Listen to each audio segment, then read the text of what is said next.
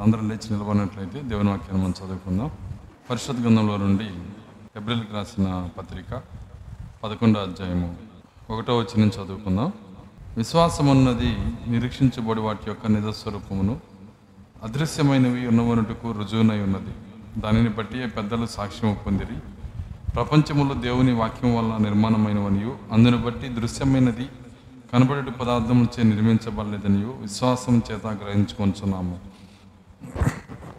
విశ్వాసం బట్టి హేబేలు కయోని కంటే శ్రేష్టమైన బలి దేవునికి అర్పించను. దేవుడు అతని అర్పణల గురించి సాక్ష్యం ఇచ్చినప్పుడు అతడు ఆ విశ్వాసం బట్టి నీతిమంతుడని సాక్ష్యం పొందెను. అతను మృతి నొందియు ఆ విశ్వాసము ద్వారా మాట్లాడుచున్నాడు. విశ్వాసం బట్టి హానోకు మరణం చూడకున్నట్లు కొనిపోబడెను. అతడు కొనిపోబడక మునుపు దేవునికి ఇష్టడై ఉండని సాక్ష్యం పొందాను. కాగా దేవుడు అతను కొనిపోయిన గనక అతడు కనబడలేదు. విశ్వాసం లేకుండా దేవునికి ఇష్టమైనట్టు అసాధ్యము. దేవుని వద్దకు వచ్చేవాడు ఆయన ఉన్నాడనియు. తను వెతుకు వారికి ఫలం దయచేవాడనియు నమ్మవాలే కదా. దేవుడి తన వాక్యం దీవించిన కాక ప్రార్థించుకుంది. స్తోత్రములు స్తోత్రములు స్తోత్రములు ప్రభు కృపగల తండ్రి నీ స్తోత్రాలు చెల్లిస్తున్నాం. తండ్రి యొక్క బుధవారము నీ పాత సన్నిధిలో చేరి ఈ రీతిగా నాయన మిమ్మల్ని స్తుతించి ఆరాధించి గణపరిచి నాయన తండ్రి నీ సన్నిధిలో నాయన తండ్రి ఈ బుధవారం రాత్రి గడపడానికి మీరు ఇచ్చిన కృపను బట్టి వందనాలు చెల్లిస్తున్నా. కుడి వచ్చిన ప్రతిభను మీరు జ్ఞాపం చేసుకునండి. వారిని యొక్క అభిషేకం కింద ఉంచండి. నన్ను నీ అభిషేకం కింద ఉంచండి ప్రభువ. మా హృదయాల్లో నీ అభిషేకమును కుమరించండి ప్రతి విధమైనటువంటి నాయన తండ్రి దురాత్మ శక్తులను నిద్రాత్మలను లోకపాత్మలను ఆయన వాక్యపు వ్యతిరేకపు ఆత్మలను యేసు క్రీస్తు నామములో గద్దిస్తున్నాము నాయన. ఇక్కడ నీ పరిశుద్ధాత్మకు మాత్రమే అధికారం ఉండును గాక తండ్రి పరిశుద్ధాత్మను మాత్రమే గణపరిచి ఆరాధించదము గాక తండ్రి నీకు స్తోత్రాలు చెల్లిస్తున్నాము నాయన. తండ్రి భయంకరమైన చీకటి లోకంలో నాయన భయంకర అన్నిటికన్నా అతి గొప్ప పోరాటంలో మేము ఉన్నాము. తండ్రి ఆ పోరాటంలో నాయన విజయము నాయన మీ యొక్క సన్నిధి కనుగొనటంలోనే మా విజయం ఉన్నది ప్రభు నీ వాక్యం వైపు చూచటంలోనే మాకు విజయం ఉన్నది. దేవా నీకు స్తోత్రాలు చెల్లిస్తున్నాము నాయన. మా ఆలోచనలు మా తలంపులు స్వాధీనపరచుకోనండి. నన్ను సిలుచాటును మరుగు చేయండి. నేను బలహీన నన్ను బలపరచండి. మీరే మాట్లాడి మీ నామానికి మహిమ తెచ్చుకోమని యేసుక్రీస్తు నాలో ప్రార్థించి అడుగుకొంచున్నాము. ఆమె కూర్చున్నాం. సో మంచిది. మరి కొద్ది నిమిషాలు మనకు ఆలోచన వాక్యం పైన ఉంచుదాం. మన యొక్క సిరీస్ అనేది ఎవ్రీ పదకొండు అనేది బ్రేక్ అవ్వకుండా పోయిన బుధవారం కూడా మనం దాన్నే చూసాం. అయితే ఈ స్థలం కాదు కానీ వేరే స్థలంలో మనం చూసాం.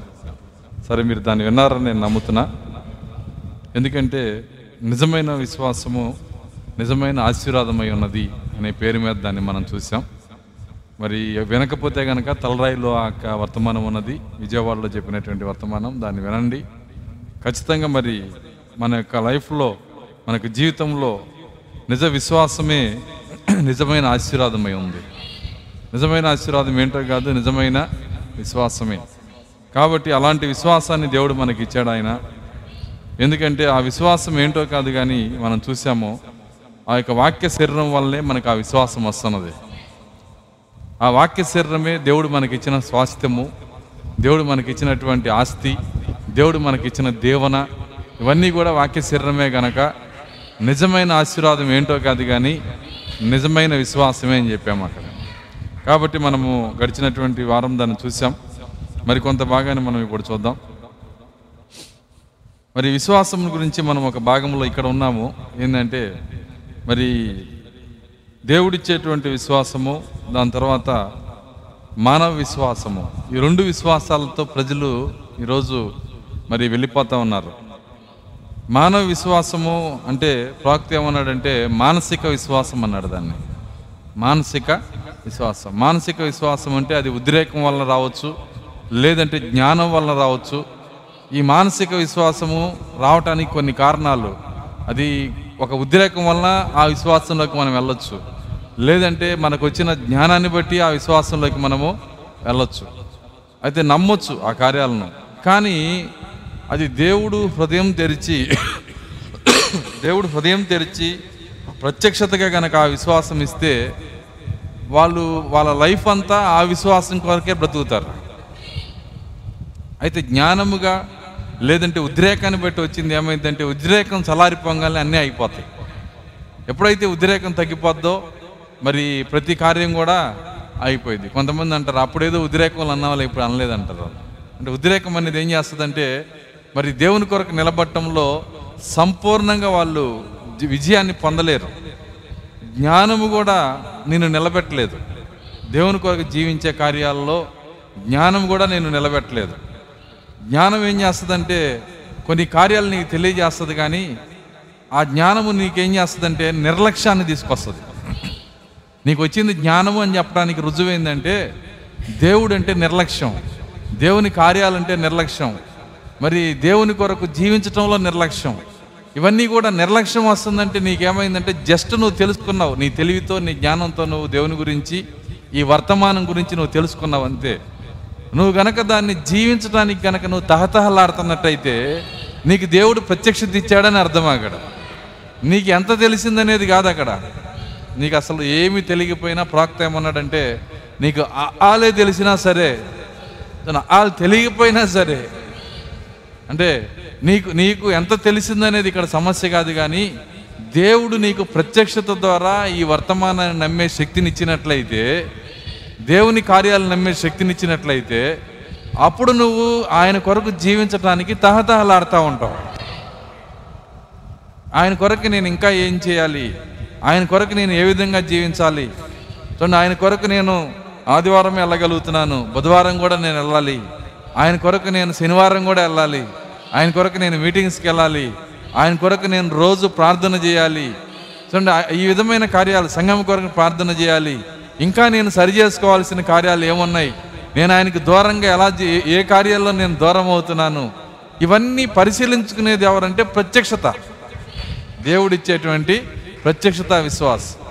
కానీ జ్ఞానం వలన తెలివి వలన సమాచారం వలన కొన్నిసార్లు సమాచారం వల్ల కూడా తెలుసుకుంటారు.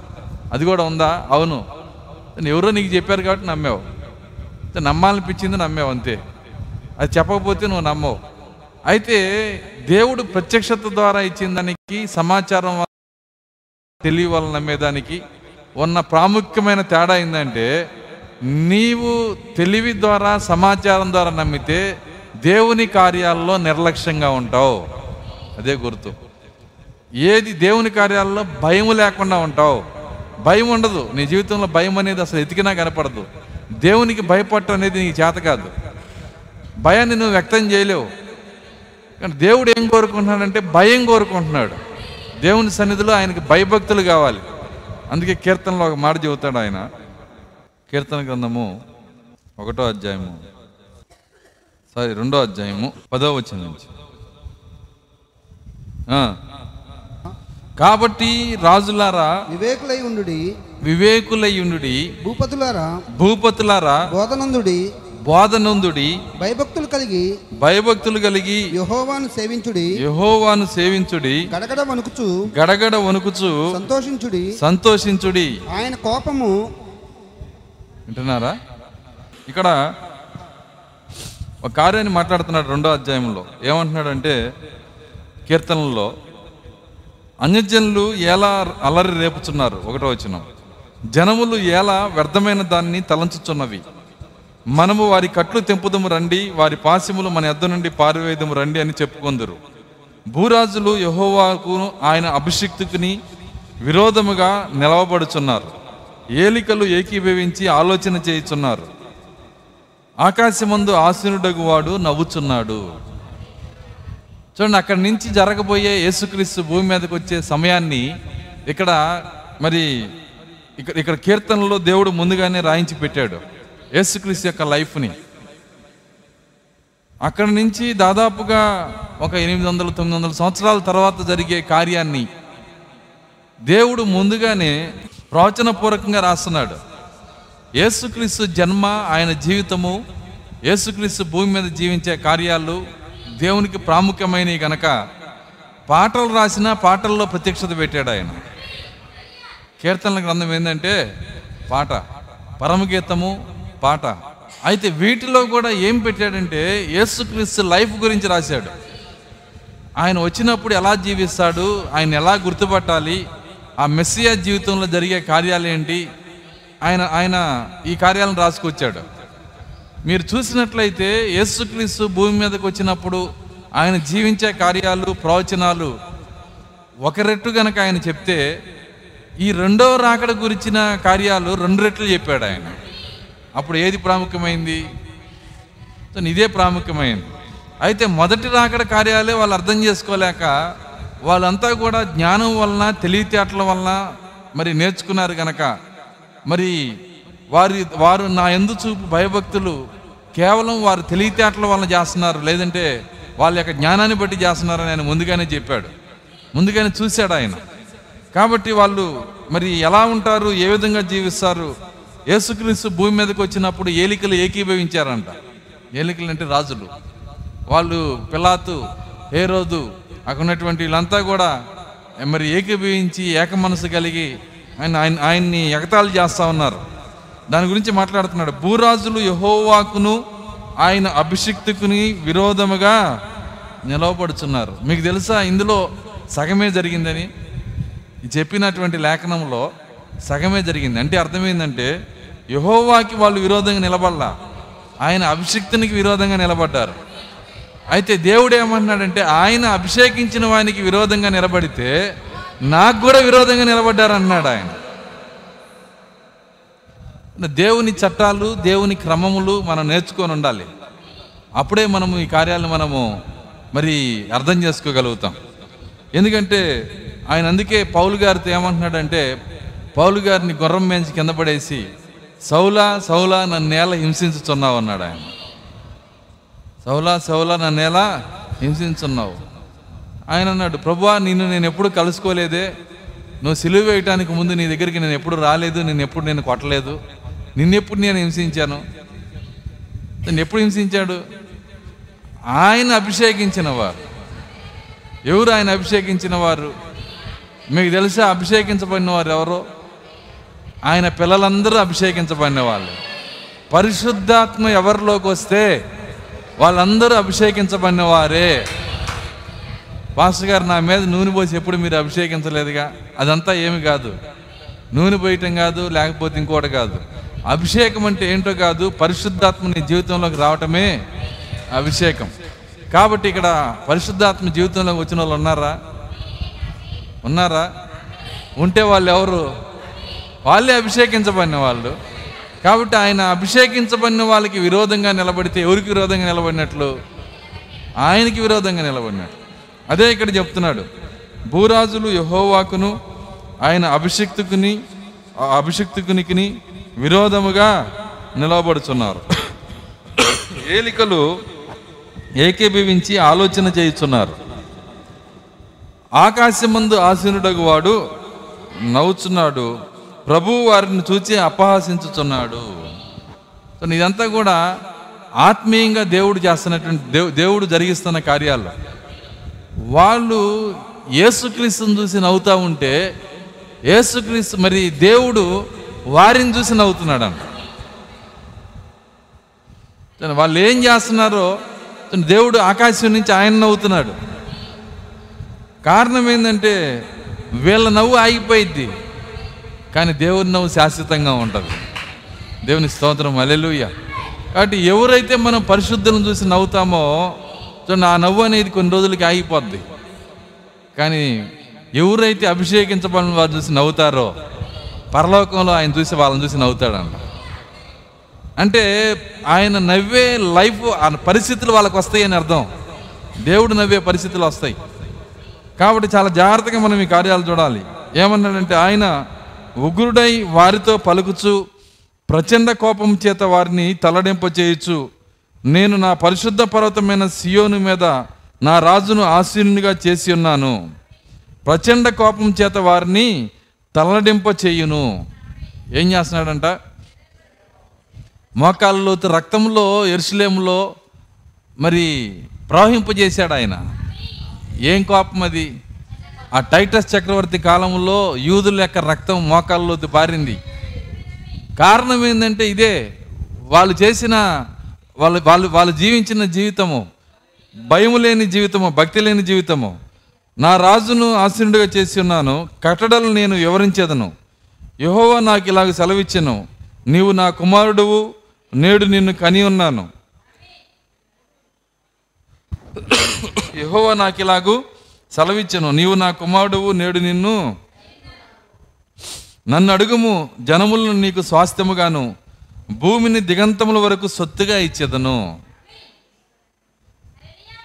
చూడండి అక్కడ చాలా అద్భుతమైన ప్రవచనాలు ఉన్నాయి ఇక్కడ.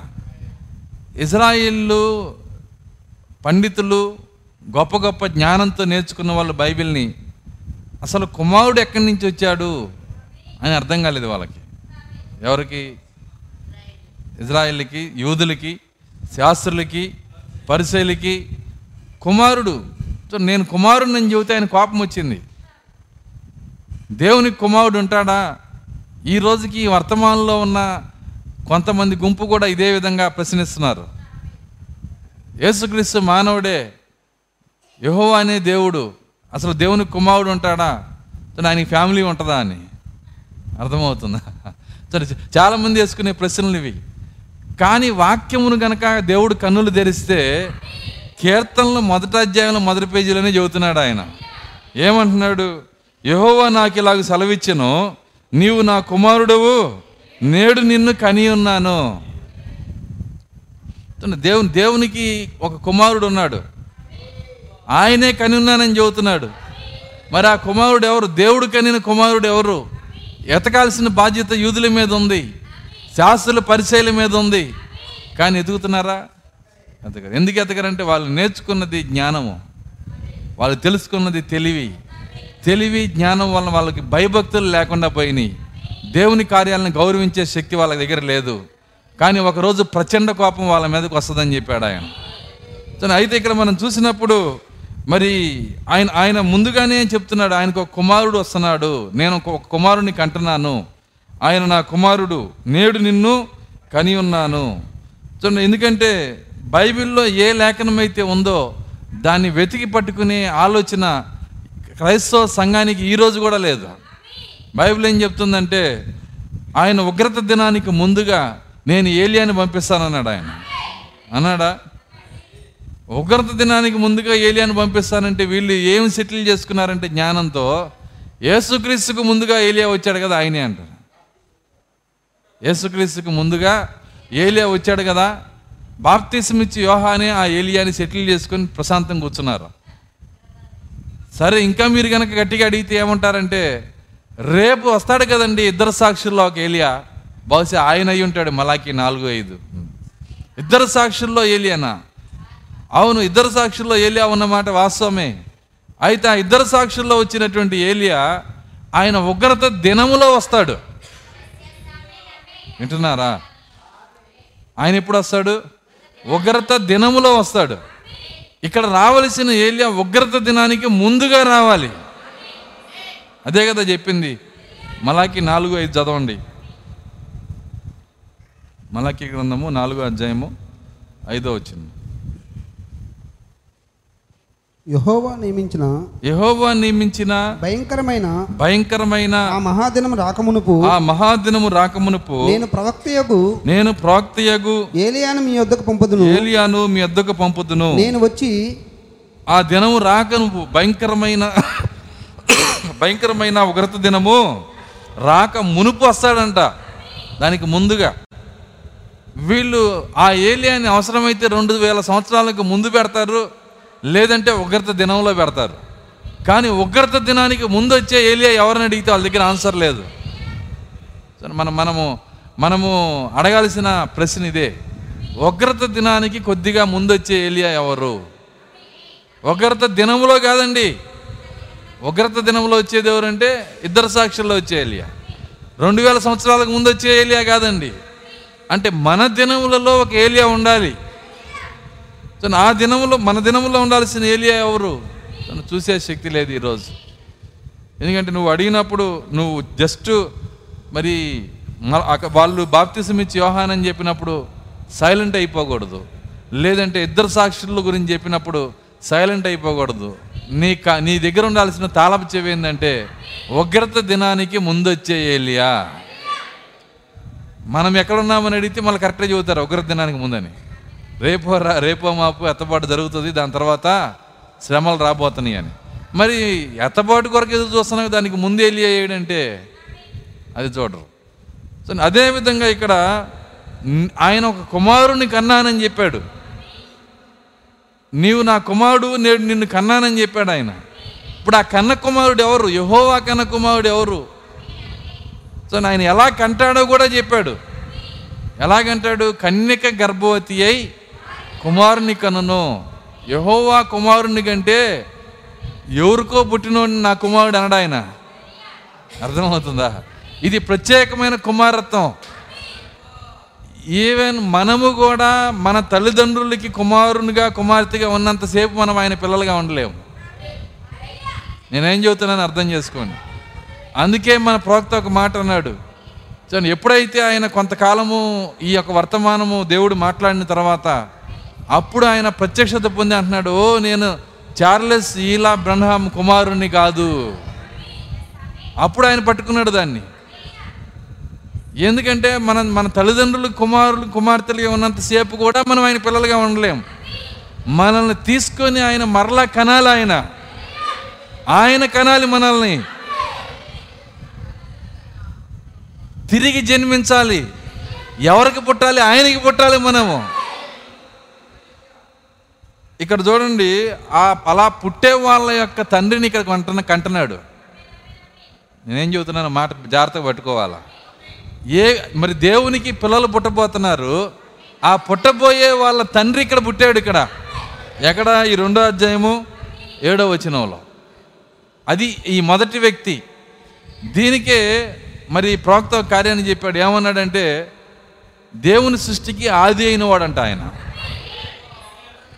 దేవుని సృష్టికి ఆది అయిన వాడు చెప్పు సంగతులు ఏమనగా? ఈ మాట చెప్పినప్పుడు చూసావా? దేవుడు యేసుక్రీస్తుని మొదటగా సృష్టించాడు. యేసుక్రీస్తుని సృష్టించాడు. దేవుడు పెద్ద యేసుక్రీస్తు చిన్న ఈయన చిన్న దేవుడు. ఇక్కడే ఉంది కదా? దానికి ఆయన ఏమంటున్నాడంటే ప్రాక్త ఏమంటున్నాడంటే దేవుడు యేసుక్రీస్తుని సృష్టించడం కాదు దేవుడు ఒక నూతన సృష్టిని చేస్తూ అందులో ప్రథమమైన వాడిగా ఆయనే దాంట్లో దిగి వచ్చాడంట. అది ఆయన చెప్పింది. ఏడు సంకారాలు చదవండి. అందులో మీకు ప్రాక్త చక్కగా కొన్ని పేజీలు చెబుతాడు దాని గురించి. రెఫరెన్స్లతో సహా చెప్తాడు. సో ఇక్కడ ఇక్కడ దేవుని సృష్టికి ఆది అయిన వాడు. అనగా పుట్టబోయే పిల్లలకి తండ్రి అయిన వాడు. ఇది ఒక ప్రత్యేకమైన కుమారత్వపు గుంపు. ఒక వరుసంతా మరి మీరు కనుక చూసుకుంటా వస్తే ఆ వరుస మొత్తం ఎవరంటే దాసులు. దాసులు. ఒక వరుస అంతా ఎవరంటే దాసులు పుట్టారు. దానికే మీరు గలతీలోకి వస్తే అర్థమవుద్ది. ఒకసారి గలతీకి వద్దాం.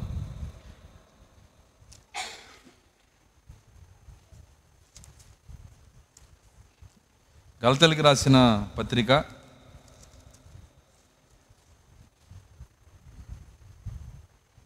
నాలుగో అధ్యాయము.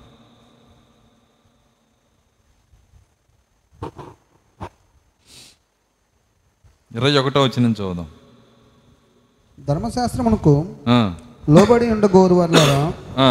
మీరు ధర్మశాస్త్రం వినట్లేదా? ధర్మశాస్త్రమునకు లోబడి ఉండగోరు వారలారా మీరు ధర్మశాస్త్రం వినట్లేదా? నాతో చెప్పుడి. నాతో చెప్పుడి. దాసి వలన ఒకడును. దాసి వలన ఒకడును. స్వతంత్రాలు వలన ఒకడును. స్వతంత్రాలి వలన ఒకడును. ఇద్దరు కుమారులు. ఇద్దరు కుమారులు. అబ్రహామునకు కలిగిరని. అబ్రహామును కలిగిరని. రాయబడి ఉన్నది కదా. రాయబడి ఉన్నది కదా. అయినను దాసి వలన పుట్టినవాడు. దాసి వలన పుట్టినవాడు. శరీర ప్రకారం పుట్టి- పుట్టెను. శరీర ప్రకారము పుట్టెను. స్వతంత్రాలు వలన పుట్టినవాడు. స్వతంత్రాల వలన పుట్టినవాడు. వాగ్దానమును బట్టి పుట్టెను. వాగ్దానమును బట్టి పుట్టాను. ఇద్దరు ఎవరి వలన పుట్టాను? ఇద్దరు ఎవరి వలన పుట్టాడండి? అబ్రహం వలన పుట్టారు. ఇద్దరు అబ్రహాంకే పుట్టినా ఒకడు శరీరం వలన పుట్టాడు ఇంకొకడు వాగ్దానమును బట్టి పుట్టాడంట. సో వాగ్దానమును బట్టి పుట్టినవాడు ఎవరు? ఇస్సాకు. శరీరం బట్టి పుట్టినవాడు ఇస్మాయిల్. ఒకే శరీరము బట్టి పుట్టినప్పటికి కూడా ఇస్సాకుని శరీరం బట్టి పుట్టినవాడుగా దేవుడు లెక్కేయట్లేదు. చాలా జాగ్రత్త పట్టుకోవాలి ఈ కార్యాన్ని. ఇది ఇస్సాకు ఇస్మాయిల్ కథ కాదు ఇది. ఈ రోజు జీవించే ప్రజల కథ ఇది. రాబోయే దే- రాబోయే ప్రజల యొక్క కార్యం ఇది. క్రైస్తవుల కార్యము ఒక జాతి కార్యము. క్రైస్తవ జాతి ఇస్రాయల్ జాతి. రెండు జాతుల కార్యాలు ఇక్కడ చూపిస్తున్నాడు ఆయన. సార్ జాగ్రత్తగా గమనించండి. అయినను దాసి వలన పుట్టినవాడు శరీర ప్రకారం పుట్టినవు స్వతంత్రాల వలన పుట్టినవాడు వాగ్దానమును బట్టి పుట్టెను వాక్యమును బట్టి పుట్టాను వాగ్దానమును బట్టి పుట్టాను అబ్రహం వలన పుట్టినో కానీ దేనివల్ల పుట్టాడు? వాగ్దానం బట్టి పుట్టాడు. ఈరోజు కూడా మనము ఏ విధంగా భూమి మీదకి వచ్చినా మన జన్మ వాక్యం వల్లనే జరిగింది ఈరోజు వాక్యమే మనల్ని కనింది. మనం వాక్యం వలన పుట్టాము. వాక్యం వలన పుట్టిన వారు వేరుగా ఉంటారు. ఈ వాక్యం వలన పుట్టిన వారే నిజ ప్రత్యక్షతను పొందుకుంటారు. నిజ బయలుపాటు పొందుకుంటారు. దేవుని చిత్తమును చేయగలుగుతారు. ఆయన ఎందుకు భయభక్తులు కలిగి ఉండగలుగుతారు. దేవుని స్తోత్రం అలెలుయ్య అయితే శరీరమును బట్టి పుట్టిన వాళ్ళు వాళ్ళు ఎలా ఉంటారంటే ఆయన చెప్తున్నాడు. ఈ సంగతులు అలంకార రూపకముగా చెప్పబడి ఉన్నవి. ఏది శరీరం వలన పుట్టినవాడు చూడండి ఆత్మ వల్ల పుట్టినవాడు వాగ్దానం వల్ల పుట్టినవాడు అలంకార రూపంగా చెప్పబడి ఉన్నవి. ఈ స్త్రీలు ఎవరు? ఆగరు శారా. ఈ స్త్రీలు రెండు నిబంధనలై ఉన్నారు. వాటిలో ఒకటి సేనాయి కొండ సంబంధమైనదై దాస్యంలో ఉండుటకు పిల్లలు కనును. ఇది హాగరు. ఈ హాగర్ అన్నది అరేబియాలో ఉన్న సేనాయి కొండయే. ప్రస్తుతమందున్న ఎరుసలేము దాని పిల్లలు కూడా దాస్యమందున్నది గనక ఆ నిబంధన దానికి దీటై ఉన్నది. కొద్దిగా లోతుగా వస్తే ఈ కార్యాలు అర్థమవుతాయి. నేను ఏంటి ఆయన ఏం చెప్తున్నాడంటే ఈ ఇద్దరు స్త్రీలు ఉన్నారు ఇక్కడ. ఒక ఆమె హాగరు ఇంకొక ఆమె షరాయ్. ఈ ఇద్దరు ఈ రెండు ఈ ఇద్దరు స్త్రీలు రెండు నిబంధనలు అయి ఉన్నారు. ఈ హాగర్ ఎవరంటే ఇజ్రాయెల్ జాతి అంట. అదేంది పాస్టర్ గారు? షారా నుంచి కదా వచ్చింది వాళ్ళు. కానీ ఈయన ఎవరికి గలుపుతున్నాడు తీసుకెళ్ళి? ఈ హాగర్ని. ఇజ్రాయెల్ జాతికి గలుపుతున్నాడు. ప్రస్తుతమందున్న ఎరుసలేము దాని పిల్లలతో కూడా దాస్యమందున్నది. దాస్యత్వంలో ఉందంట. సేనాయి కొండ ధర్మశాస్త్రం తీసుకొని వచ్చిన కొండ ధర్మశాస్త్ర కార్యాలకు దాస్యత్వంలో ఉంది. ఆ దాస్యత్వం చేస్తుంది ఎవరు కాదు ఎరుసలేము ఇజ్రాయిలీలే. ఆగరు చివరికి ఇజ్రాయిల్కి సూచనగా మారిపోయింది. ఆఖరు ఏమైపోయిందంటే ఇజ్రాయెల్ సూచనగా మారిపోయింది. మరి శారా ఎవరు? సరే చూడండి ఇక్కడ ఏమంటున్నాడు చదవండి. అయితే పైనున్న ఎరుసలేము స్వాతంత్రముగా ఉన్నది. మన అది మనకు తల్లి. ఇక్కడ శారా ఎవరంటే పైనున్న ఎరుసలేము. రెండు ఎరుసలేములు చూపిస్తున్నాడు. భూమి మీద ఉన్న ఎరుసలేము హాగరు. పైనున్న ఎరుసలేము శారా. ఈ ఇద్దరికి తేడా ఏంటంటే ఒకటేమో దాస్యత్వంలో ఉంటుంది. ఒకటేమో స్వతంత్రమై ఉంటుంది. ఈ దాస్యత్వంలో ఉన్నది ఎవరంటే ఇజ్రాయెల్ జాతి అన్నాడు ఆయన. ఇజ్రాయెల్ జాతి దాస్యత్వానికి గురి. ఎవరు దాస్యత్వంలో ఉన్నా వాళ్ళందరూ ఈ కొండకే చె- చెంది ఉంటారు. భూ సంబంధమైన ఎరుసలేముకే చెంది ఉంటారు. ఇద్దరిని వేరు చేస్తున్న కార్యము ఈ ఇద్దరిని వేరు చేస్తున్న కార్యం ఏంటంటే ఒకటి దాస్యత్వము రెండు స్వతంత్రం ఇక్కడ ప్ర- ప్రాముఖ్యమైన సబ్జెక్ట్ ఏంటంటే దాస్యత్వము స్వతంత్రం ఇవే వేరు చేస్తున్నాయి. ఈరోజు చాలా ముందుకొచ్చి రెండు వేల సంవత్సరాల తర్వాత ఏడు సంఘకాలాలు అయిపోయిన తర్వాత ఎత్తబాటానికి ముందు మరి మన ఈ గడియ ఏలియా వర్తమానంలో వర్తమాన సంఘంలో నువ్వు కూర్చున్నా ఈ రెండిట్లో ఏదో ఒక దానికి చెంది ఉంటావు నువ్వు. నేనేం చెబుతున్నాను అర్థం చేసుకోండి. నువ్వు ఇంత ముందుకు వచ్చినా ఇన్ని సంవత్సరాలు గడిచినా రెండు వేల సంవత్సరాలు గడిచినా ఇది చెప్పినాక ఈ ఈ- సంఘంలో మనం ఉన్న తెనాల్లో ఇప్పుడు ఇక్కడ కూర్చున్న సంఘంలో ఉన్న మనం ఈ రెండిట్లో ఏదో ఒకదానికి చెంది ఉంటాం అంతే లేదు పాస్ గారు నాకు రెండు ఉంటాయని కుదరదాక. అర్థమవుతుందా? రెండు ఉండేది కాదు ఇది. నువ్వు ఉంటే స్వతంత్రంగా ఉంటావు లేదంటే దాస్యత్వంలో ఉంటావు.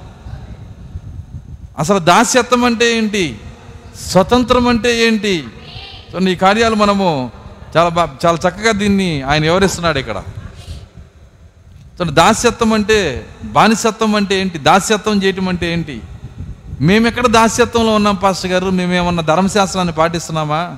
మేమేమన్నా ధర్మశాస్త్ర క్రియలు చేస్తున్నామా? ఇజ్రాయిల్ వల్ల మేము ఉన్నామా? మేమెందుకు దాసులం అవుతాము? అని నీకు ప్రశ్న రావచ్చు. ప్రతి ప్రశ్నకి వాక్యమే ఆన్సర్ చెప్తుంది.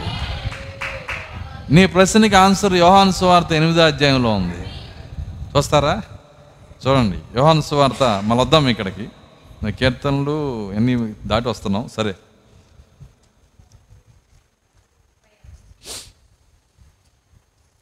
ఎనిమిది. ముప్పై ఒకటి నుంచి చదువుదాం. కాబట్టి యేసు కా కాబట్టి యేసు తనను నమ్మిన యూదులతో తను నమ్మిన యూదులతో మీరు నా వాక్యమందు నిలిచిన వారైతే నా వాక్యమందు నిలిచిన వారైతే నిజముగా నాకు శిష్యులై ఉండి నిజముగా నాకు శిష్యులయ్యుండి సత్యమును గ్రహించెదరు. సత్యమును గ్రహించెదరు. అప్పుడు సత్యము అప్పుడు సత్యము మిమ్మల్ని స్వతంత్రులుగా చేయనని చెప్పగా మిమ్ములను స్వతంత్రులుగా చేయనని చెప్పగా వారు మేము అబ్రహాము సంతానము మేము అబ్రహాం సంతానము మేము ఎన్నడను మేము ఎన్నడును ఎవరికి దాసులమై ఉండలేదు? ఎవనికి దాసులమై ఉండలేదే? మీరు స్వతంత్రులుగా చేయుదురు చేయబడుదురని స్వతంత్రులుగా చేయబడుదురని ఎలా చెబుతున్నావని ఎలా చెప్పుచున్నావని ఆయనతో అనిరి ఆయనతో అనిది సో వాళ్ళు వేసిన ప్రశ్న ఏంటంటే మేము అబ్రహాం సంతానం ఎవరికి ఎప్పుడు దాసులమై ఉండలేదు. అసలు అప్పటికే వాళ్ళు రాజు లేక బానిసత్వంలో ఉన్నారు. అర్థమవుతుందా? వాళ్ళ లైఫ్ ఏంటి మీరు చూస్తే వాళ్ళ సొంతగా ఒక రాజు లేడు. సరే వాళ్ళు వాళ్ళు బానిసత్వంలో ఉన్నారు ఎన్నిసార్లు బానిసత్వంలోకి వెళ్ళారో లెక్క పెడతాం కష్టం. ఫిలిస్తీన్లు ఫిలిస్తీన్లకి ఎన్నిసార్లు వెళ్ళారండి బానిసత్వానికి? అయితే ఎంత గుడ్డి జీవితమో చూడండి. సత్యమునే అడుగుతున్నారు. సత్యముతోనే వాదిస్తున్నారు. మేము అబ్రహాం సంతానము. మేము ఎవరికి ఎప్పుడూ దాసులమై ఉండలేదే అంటున్నారు. యేసుక్రీస్తు అవన్నీ ఎందుకులే లిస్టు తీయటం? ఎప్పుడెప్పుడు ఎవరు ఎప్పుడెప్పుడు మీరు బానిసత్వంలో పోయారు? ఎన్ని ఎక్కడ చెప్పేది నేను? దీని మూలం చెబుతాను చూడండి అని చెప్పి చెప్పాడు. ఏం చెప్పాడు మూలం చదవండి ఇప్పుడు? అందుకు యేసు పాపం చేయు ప్రతి వాడును పాపము చేయు ప్రతివాడును పాపమునకు దాసుడని పాపమునకు దాసుడని మీతో నిశ్చయముగా చెబుతున్నాను మీతో నిశ్చయముగా చెప్పుచున్నాను. పాపము చెయ్యి ప్రతివాడు పాపానికి దాసుడు అంట ఇక్కడ మనం సంఘంలో కూర్చోవచ్చు ఎత్తబడే సంఘంలో ఉండొచ్చు వర్తమాన సంఘంలో ఉండొచ్చు కానీ దాస్యత్వంలో ఉండొచ్చు. నేను చెప్పాను ఇందులో ఏదో ఒకటే నువ్వు ఉండేది. నీవు గనక దేనికన్నా దాస్యత్వంలో ఉంటే ఏ పాపానికైనా. ప్రవక్త ఇంకో కార్యం చెప్పాడు ఏ పాపం చేయకపోయినా ఆదివారం చర్చికి వెళ్ళకపోతే అదో పాపం అన్నాడు ఆయన. అట్లాంటి పాపలు కూడా ఉంటారు మళ్ళీ. అర్థమవుతుంది? ఏదో పాపము. పాపము చేయు ప్రతివాడు పాపానికి దాసుడు అంటున్నాడు.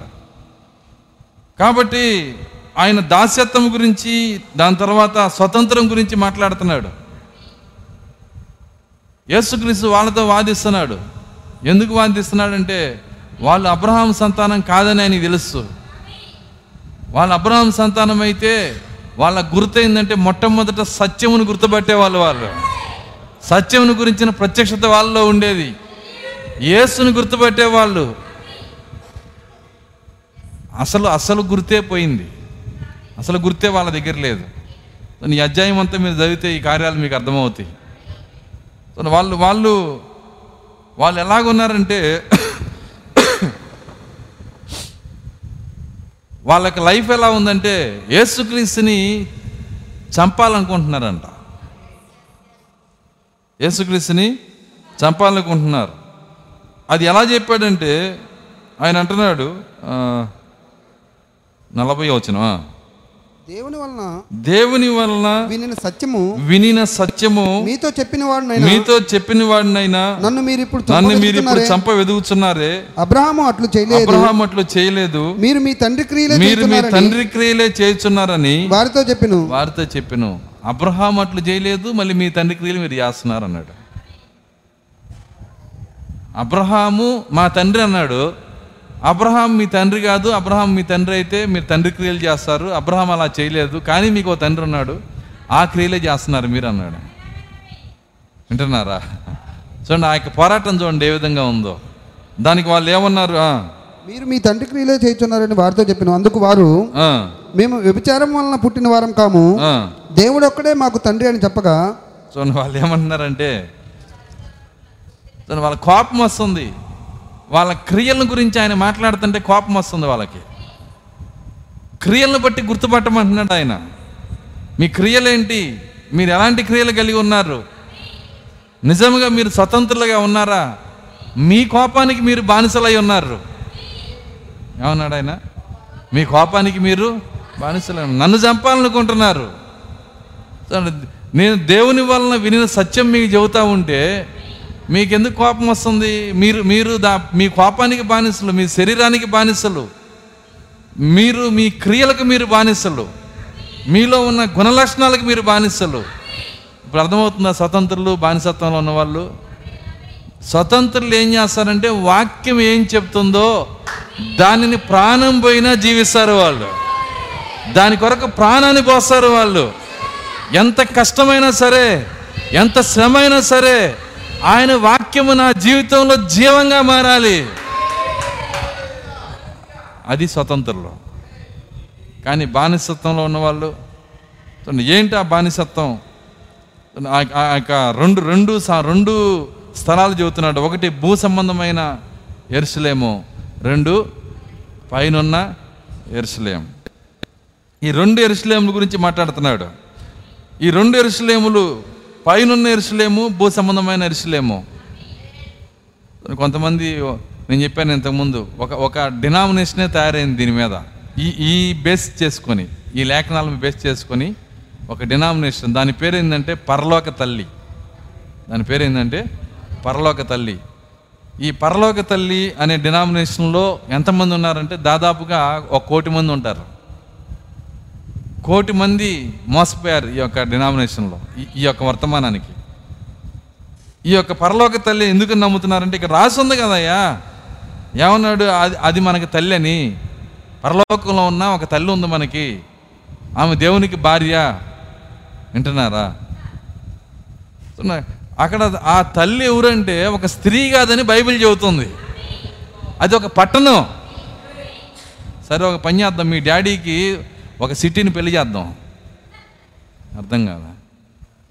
నేను కూర్చోబెట్టి మీ నాన్న ఎవరో తీసుకురా. రెండో పిల్లంగా ఏం చేస్తానంటే విజయవాడనో లేకపోతే మంగళగిరినో పెళ్ళి చేస్తా. చూసుకుంటాడా బాగా? ఏందండి సిటీ పెళ్ళం ఎట్ట అయిద్దండి ఇక్కడ బైబిల్ ఏం చెబుతుంది?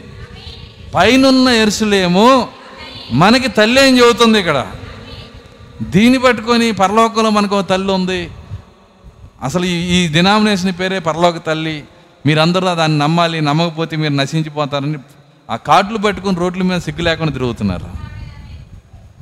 అయితే ఒకటి ఒకటి నేను మెచ్చుకుంటా. అబద్ధం అబద్ధం కోసమైనా వాళ్ళు నిలబడ్డారు అక్కడ. సత్యం కోసం నిలబడేవాళ్ళు లేరు ఈరోజు. అర్థమవుతుందా?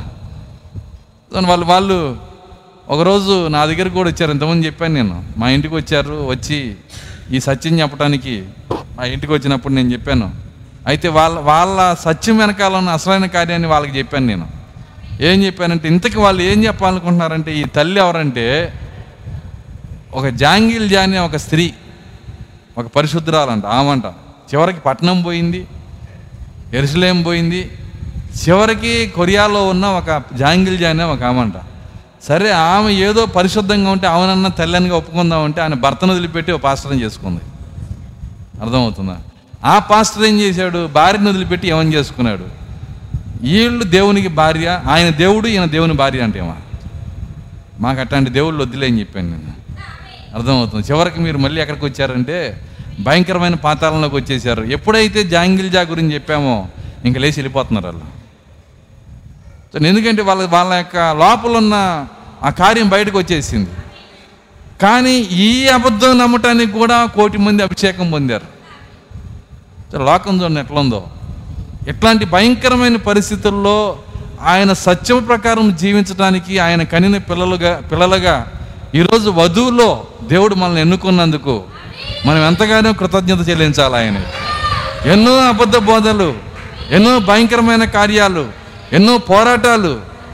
అట్లాంటి అట్లాంటి స్థితిలో ఈ సాయంకాల వెలుగులో దేవుడు మనల్ని కూర్చోబెట్టాడే. దాని కొరకు ప్రతిరోజు దేవుని శృతించాలా మన ప్రార్థనలో ప్రభువా సాయంకాల వెలుగు నాకు ఇచ్చినందుకు నీకు స్తోత్రం అని చెప్పాలి. ఆ వెలుగు చూసే కళ్ళు ఇచ్చినందుకు స్తోత్రం.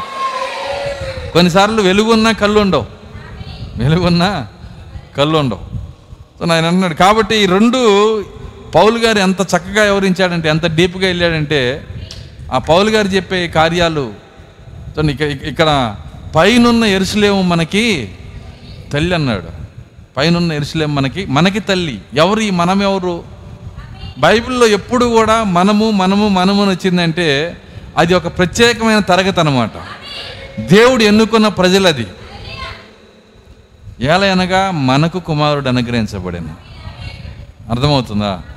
చూడండి అక్కడ మనకు మనకును చాలా సీక్రెట్గా ఆయన మాట్లాడతాడు. అయితే ఇక్కడ మనకు తల్లి అంటున్నాడు. ఆ పట్నం మనకి ఎందుకు తల్లి అయింది? దీన్ని మీకు చెప్పాలంటే ఇక్కడ ఇక్కడి నుంచి అసలు లోతైన వర్తమానం వస్తుంది. కానీ మీరు దాన్ని అర్థం చేసుకోలేరు. వింటున్నారా? పట్నం మనకి ఎట్ట తల్లి అయిద్ది? అప్పుడు పట్నం తల్లి దేవుడు తండ్రా ఏంటి అసలు ఏం జరిగింది? దీన్ని మీరు లోపలికి వస్తే ఈ కార్యాలు అర్థం చేసుకుంటారు. ఇంతకీ ఆ పట్టణం ఏంటి అని మీరు చూస్తే ఆ పట్టణము వింటున్నారా? పరలోక పట్టణము. ఆయన చెబుతున్నటువంటి ఆ పట్టణం గురించి మీకు మీరు దీన్ని అర్థం చేసుకోవాలంటే యోహాను పద్నాలుగుకి వెళ్ళాలి. నా తండ్రి ఇంట అనేక ఇల్లున్నాయి అన్నాడు ఆయన. ఆ ఇల్లన్నీ కలిసిన అనేక ఇల్లున్న ఒక పట్టణమే తండ్రి ఇల్లు. వింటున్నారా? అదే పైనున్న ఎరుసలేమో. మన జన్మస్థానం అక్కడే. మనం పుట్టింది ఆయనలో. ఆయన థియోఫనీలో కింగ్ థియోఫనీలో. ఆ పట్టణం గురించి ఆ యొక్క పిరమిడ్ గురించి ఆ యొక్క కొండ గురించి కొండ అన్నాడంటే అది పిరమిడ్. పైనున్న ఎరుసలేం. ఇది ఒక కొండ. పౌలు గారు ఏమన్నారంటే పైనున్న ఎరుసలేం కూడా ఒక కొండ. రెండు కొండలు ఉన్నాయి. రెండు నిబంధనలకు ధీటుగా ఉన్నాయి. ఈ కొండే ఈ యొక్క పట్టణం. దీన్ని మోసే కూడా చూశాడు. ఆత్మ వచ్చినప్పుడు దాని గురించి మాట్లాడాడు. సో ఇక నిర్గమకాండము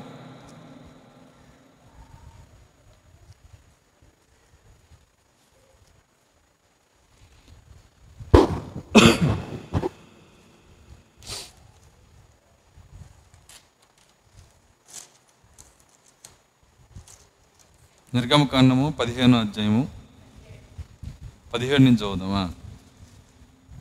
నీవు నీ ప్రజను తోడుకొని వచ్చేదు. నీవు నీ ప్రజలను తోడుకొని వచ్చేదవు. యహోవా యెహోవా నీ స్వాస్థ్యమైన కొండ మీద ఏందంట? దేవునికి స్వం స్వాస్థ్యమైన కొండ ఒకటి ఉందంట. తెలుసా? అదే కీర్తనలో వెయ్యి కొండలు నాయి అన్నాడు. కొండ మీద వెయ్యి కొండల మీద పశువులు. కానీ అవి కాదు. ఆయన స్వాస్థ్యమైన కొండ మీద. నా ప్రభువా నా ప్రభువా నీవు నివసించుటకు నీవు నివసించుటకు. నిర్మించుకున్న చోటను. అది దేవుడు నివసించడానికి నిర్మించుకున్న చోటు ఏంటో తెలుసా? దాని పేరే లోగోస్. దాని పేరే వాక్య శరీరము దాని పేరే కొండ. ఆయన స్వాస్థ్యమైన కొండది. ఆయన స్వాస్థ్యమైన కొండ. ఇంత లోతుకి పరలోక తల్లి కోటి మంది రావాలని రాలేరు. కానీ కృప దేవుడు మనల్ని తీసుకొని వస్తున్నాడు. ఆయన అంటున్నాడు నీ స్వాస్థ్యమైన కొండ మీద నా ప్రభువా నీవు నివసించుటకు నిర్మించుకొనిన చోటను నీ చేతులు స్థాపించిన ఆ ఆలయాన్ని ఆయన చేతులు కట్టినాయి అంట మీరు ఇట్లాగే వెళ్ళి రెండో కొరంది ఐదుకి వెళ్ళిపోండి. చేతి పని కాక దేవుని చేత కట్టబడినదియు. అదే థియో పని అదే కొండ అదే స్వాస్థ్యమైన కొండ అదే దేవుడు నివసించడానికి ఏర్పరచుకున్న కొండ. ఆ కొండలో మన ఇల్లు ఉన్నాయి ఆ కొండలో మన ఇల్లు ఉన్నాయి అదే కదా వ్యవహాను పద్నాలుగులో చెబుతుంది. నా తండ్రి నివసించడానికి నిర్మించుకున్న ఇంట్లో అనేక ఇళ్ళు ఉన్నాయి అదే మన జన్మస్థలం. మనం పుట్టింది అక్కడే. చూడండి కాబట్టే మన ఇల్లు అక్కడే మన సిటీ అదే మన ఊరు అదే మనం పుట్టింది అక్కడే. చూడండి తర్వాత ఆయన ఏమంటున్నాడు నీ చేతులు స్థాపించిన పరిశుద్ధాలయమందు వారిని నిలువబెట్టెదవు. యహోవా నిరంతరము నిలవడు. వారిని నిలవబెట్టెదవు. నీ ప్రజలను తోడుకుని వచ్చేదవు. ఈరోజు నీవు నీ ప్రజలను తోడుకొని వచ్చేదవు అనే లేఖనము నెరవేర్పులో ఉంది ఈరోజు. ఆ నెరవేర్పులోనే నన్ను తోడుకొని వచ్చాడు ఈరోజు. నిన్ను తోడుకొని వచ్చాడు. కాబట్టి ఈ కార్యాలు ప్రత్యక్షతగా గనక నీకు దేవుడిస్తే నీ హృదయంలో సంతోషం వచ్చి నీ హృదయంలో ఆనందం వచ్చి నీ స్థానాన్ని నువ్వు చూసుకొని దాని కొరకు ఎంతగా నీ జీవితాన్ని పోయాలన్నా నువ్వు పోయగలుగుతావు ఎంతగా తగ్గించుకోవాలన్నా తగ్గించుకోగలుగుతావు. ఎంతగా త్యాగం చేయాలన్నా చేయగలుగుతావు. అయితే నీకు ప్రత్యక్షతగా దేవుడు నీకు ఇస్తే ఇది నీకు కేవలం జ్ఞానంగా తెలివిగా నేను చెప్పే మాటలుగా నీకు అర్థమైన ఉపయోగం లేదు. పాస్టర్ గారు మీరే చెప్పారు కానీ నేనే చెప్పినా మీకు ఉపయోగం లేదు. వన్ పర్సెంట్ కూడా మీకు ఉపయోగం లేదు. మీరు ఈ డయాస్ నుంచి నేను చెప్పే మాటలు మీరు విన్నా ఉపయోగం లేదు. దీన్ని దేవుడే నీకు ప్రత్యక్షతగా ఇవ్వాలి. దేవుని స్తోత్రం. అలెలుయ్య ఇప్పుడు వద్దాం గలతీకి. ఇరవై ఆరులో. అయితే పైనున్న ఎరుసలేము స్వతంత్రంగా ఉన్నది. అది మనకు తల్లి. ఇందుకు కనని కొట్టాలా? సంతోషించము. ప్రసవ వేదన పడినదానా బిగ్గరగా కేకలు వేయము.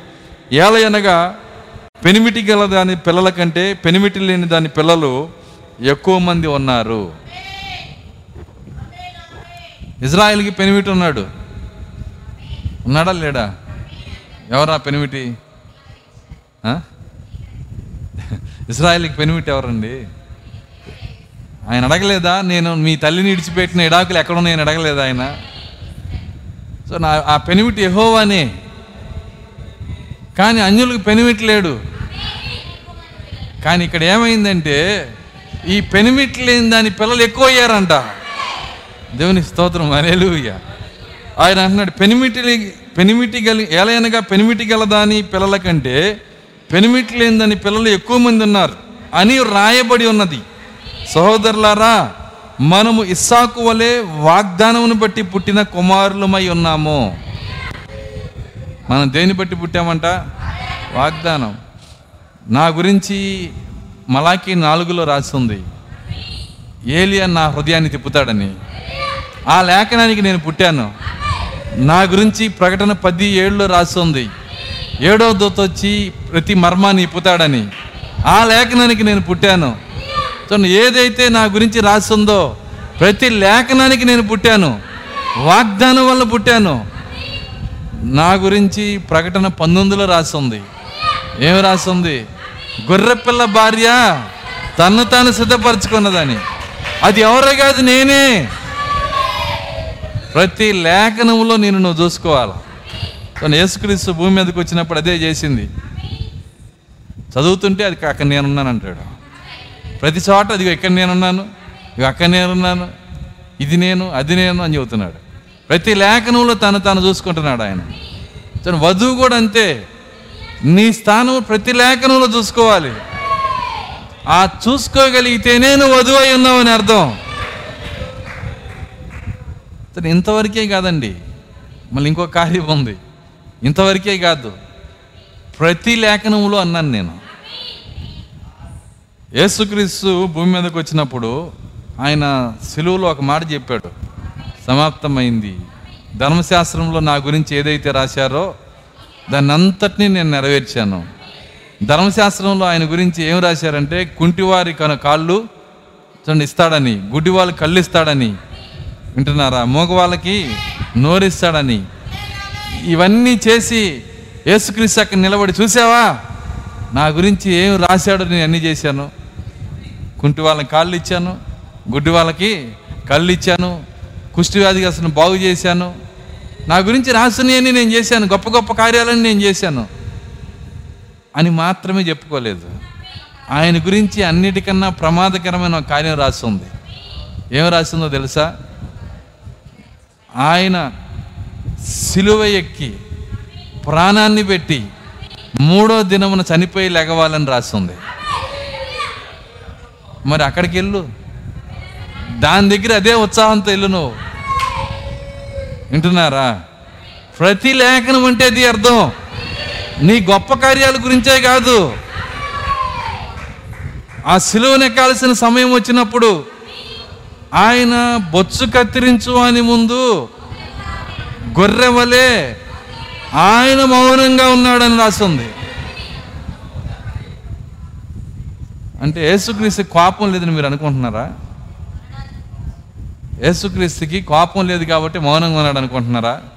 లేనే లేదండి. మనందరికంటే ఆయనకి ఎక్కువ కోపం. అర్థమవుతుందా?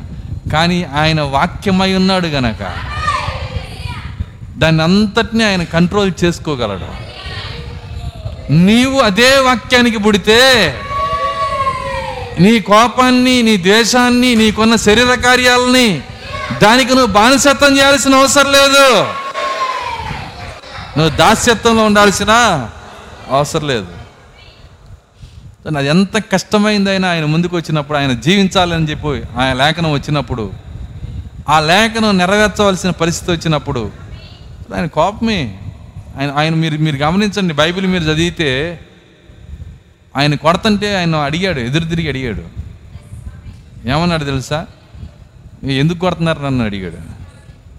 అడిగాడు అడగలేదా? ఎందుకు కొడుతున్నారు నన్ను? అని అడిగాడు ఆయన. ఏ ఉద్దే దేన్ని బట్టి కొడుతున్నారు? రాళ్ళు తీసుకొని కొడుతుంటే నేను చేసిన మంచి కార్యాలలో దేన్ని బట్టి కొడుతున్నారని అడిగాడు. కానీ ఆయన వాక్యమునకు తనను బట్టి తనను తన తన పట్ల దేవుని చిత్తం ఏమై ఉందో మీకు తెలుసా తన పట్ల దేవుని చిత్తం ఏమై ఉందో? యశా యశా గ్రంథం యాభై మూడో అధ్యాయము.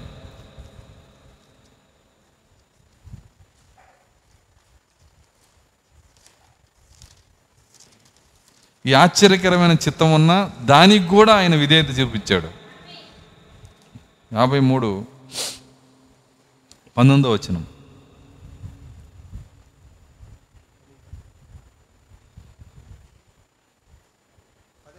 యెషయా యాభై మూడు పంతొమ్మిది పదో అధ్యాయం సారీ. అతను నలగొట్టుటకు యహోవాకు ఇష్టమాయను. అతనిని నలగగొట్టుటకు యహోవాకు ఇష్టమాయను. ఈ లేఖనం చదువుకున్నాడు యేసుక్రీస్తు. ఆయన ఏమన్నాడు తెలుసా? ఆమెనన్నాడు. అది కష్టమే. కానీ అక్కడికి వచ్చినప్పుడు ఏమన్నాడంటే ఆమెనన్నాడు. నలగొట్టబడతాం ఎవరు ఇష్టపడరు. కానీ అది తండ్రి చిత్తమైంది గనక. యహోవాకి ఇష్టమైంది గనక. నీ బలహీనత నువ్వు మోసుకెళ్తావు నీకు ఇష్టం. కానీ అది విడిచిపెట్టడం దేవునికి ఇష్టం. దానికి నువ్వు ఎంత ఇబ్బంది పడినా ఎంత అవమానాలు పొందినా ఎంత కష్టమైనా నువ్వేం చెప్పాలంటే ఆమెనని చెప్పాలి అక్కడ. యేసుక్రీస్తు ఆమెని చెప్పాడు అక్కడ. అప్పటికి గిన్నె పట్టుకొని అడిగాడు దేవుణ్ణి తండ్రి నీ చిత్తమైతే ఈ గిన్నె నా ఎద్దు నుంచి తొలగించి. ఇది చాలా యెషయా యాభై మూడు చాలా కష్టమయ్యా ఇది చేయటం. కానీ దేవుడు అంటున్నాడు ఇది నా చిత్తము నువ్వు దాన్ని జీవించాలి. యేసుక్రీస్తు అన్నాడు అయితే ఆమెన్ అలాగే జరుగునుగాక అలాగే జరుగునుగాక గుడ్డి వాళ్ళు చూస్తున్నారు కుంటి వాళ్ళు నడుస్తున్నారు గొప్ప గొప్ప కార్యాలు చేస్తారని ప్రవచనాలు ఉంటే ఇదిగో నా గురించి ఎట్టుందని నిలబడచ్చు. ఇదిగో మర్మాలన్నీ చెబుతారని చెప్పి ఏడో దోత చెప్పాడని దాని దగ్గర నువ్వు ఇదిగో ఆమె నేను కూడా నీకు తెలుసుకున్నాను ఆ కార్యాలు. ఇదిగో ఏలియా వచ్చాడంటే మా ఈ గడి ప్రవక్త విలియం బ్రహ్మామే ఏలియా అని చెప్పొచ్చు. ఇవన్నీ ఓకే. కానీ ఈ వధు ఎలా జీవిస్తుందని చెప్పినప్పుడు అక్కడ ఆమెను చెప్పు. నీ లైఫ్ దానికి ఆమెను చెప్పని. అక్కడే నీ విజయం ఉంది. దేవుని స్తోత్రం. అలెలుయ్య ఈ వధువు ఎలా జీవిస్తుందో అనేది ఆయన చెప్పినప్పుడు ఆయన వర్త వర్తమానంలో చెప్పినప్పుడు దానికి నువ్వు కనుక నువ్వు ఆమెను చెప్పగలిగితే దానికి నీ హృదయం నుంచి ఆమెను చెప్పగలిగితే అయితే యేసుక్రీస్తుల ఆమెను చెప్పి జీవించాడు ఇక్కడ. ఏమన్నాడు? అతన్ని నలగొట్టుటకు యహోవాకు ఇష్టమాయను. ఆయన అతనికి వ్యాధి కలగజేసిన. అతడు తన్ను తానే అపరాధ పరిహారార్థ బలి చేయగా అతని సంతానము చూచును. అతడు తనకు తానే బలైపోతున్నప్పుడు ఆయన పిల్లలు చూస్తారంట. ఈ లేఖన ప్రకారం యేసుక్రీస్తుకి పెళ్ళయి ఉండాలి పిల్లలు పుట్టి ఉండాలి. అర్థమైందని చెప్పింది? యషియా యాభై మూడు పది ప్రకారము యేసుక్రీస్తు సిలువయ్యే సిలువెక్కేటప్పటికి ఆయనకి పెళ్ళయి ఉండాలి. ఏమని చెబుతుంది లేఖను? ఆయన పాప బలి చేసేటప్పుడు సిలువెక్కినప్పుడు అతని సంతానం దాన్ని చూస్తారని చెబుతుంది అప్పుడు ఆయన సంతానం చూస్తారన్నప్పుడు మరి ఎవరు చూశారు ఆయన సంతానం? ఎక్కడుంది ఆయన సంతానం? పెళ్ళి కాలేదు కదా. యేసుక్రీస్తు సిలువెక్కినప్పుడు పెళ్ళి కాలేదు కదా. మరి ఎవరు చూశారు? వింటున్నారా? ఆయన పెళ్ళిగా అలా పిల్లలు పుట్టలేదు. మరి ఎవరు చూశారు? కానీ లేఖనం తప్పిపోదు. ఖచ్చితంగా యేసుక్రీస్తు పిల్లలు ఉన్నారు అక్కడ.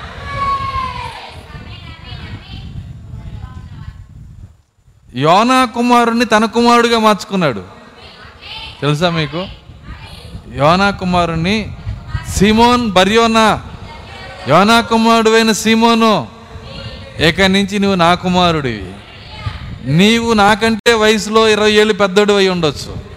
కానీ నువ్వు నాకే పుట్టావని చెబుతున్నాడు ఆయన.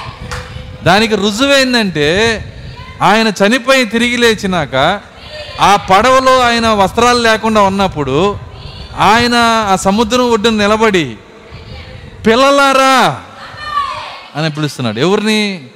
తన వయసులో ఇరవై ఏళ్ళు పెద్దోడైన పేతుర్ని యోహాన్ని యాకోబుని చూడండి అక్కడ ఉన్న శిష్యులందరినీ పిల్లలని పిలుస్తున్నాడు. ఎక్కడ ఎందుకు వాళ్ళు పిల్లలు అయ్యారంటే వారి యొక్క జీవితంలో తన ఆత్మతో తిరిగి కన్నాడు వాళ్ళని. వాళ్ళని తిరిగి కన్నాడు కాబట్టే వాళ్ళందరూ ఆయన పిల్లలయ్యారు. ఆయన సంతానం అయ్యారు దేవుని స్తోత్రం అల్లెలుయ్య ఈరోజు మనం కూడా ఆయన సంతానమే ఈరోజు. మనం ఆయన సంతానం అయితే ఆయన క్రియలే మనం జీవిస్తాం ఈరోజు.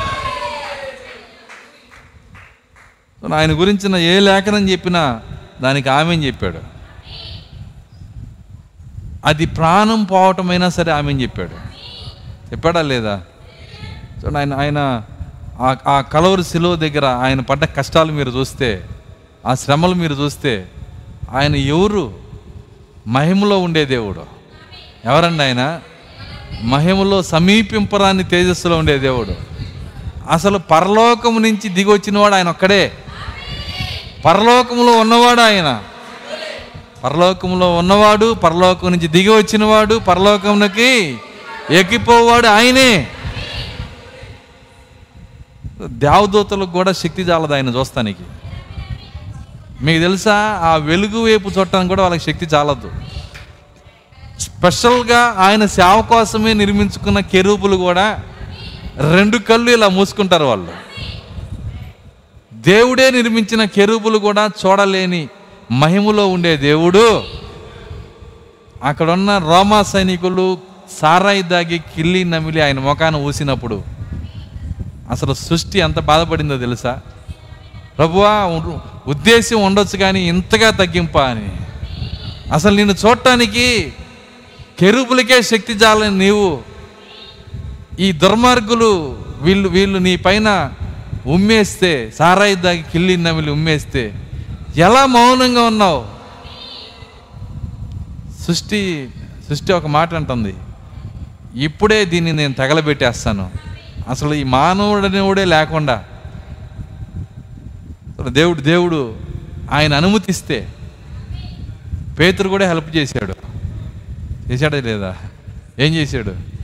సో నా కత్తి తీసుకొని ఏం చేశాడంటే ఆయన చెవి నరికాడు. సైనికుడు చెవి నరికాడు. నరికినప్పుడు పేతురుకి పేతురుతో మాట్లాడుతున్నాడు. పేతురు నీ కత్తితో నేను కాపాడబడాలా? అన్నాడు ఆయన. నీ కత్తితో నేను రక్షించబడాలా? నీ కత్తితో రక్షించబడేవాడు నేను ఎట్ట గురువునవుతాను? నేను ఏదైనా ఒక వస్తువుతో ఎప్పుడన్నా ఏదైనా కంట్రోల్ చేశానా? అని అడిగాడు. నువ్వే కదా సముద్రం దగ్గర నన్ను చూసావు సముద్రం ఈయనకి లోబడుతుంది గాలి ఈయనకి లోబడుతుంది వర్షం ఈయనకి లోబడుతుంది. అన్నీ మాట చేతే చేసావు చూసావు కదా. ఇప్పుడు నా ఇప్పుడు నీ కత్తి నాకెందుకు? నేను వేడుకుంటే ఎన్ని కోట్ల దూతలు వస్తారో వాళ్ళలో ఒక్క దూత దృశ్యాన్ని మార్చేయగలడు. కానీ వాక్యము నన్ను సంఖ్యలతో బంధించింది. వాక్యము యొక్క వాక్యము యొక్క కట్టడిలో వాక్యం యొక్క బలవంతములో వాక్యం యొక్క ప్రభావములో వాక్యం యొక్క విధేయతలో నేను ఇప్పుడు నిలబడి ఉన్నాను.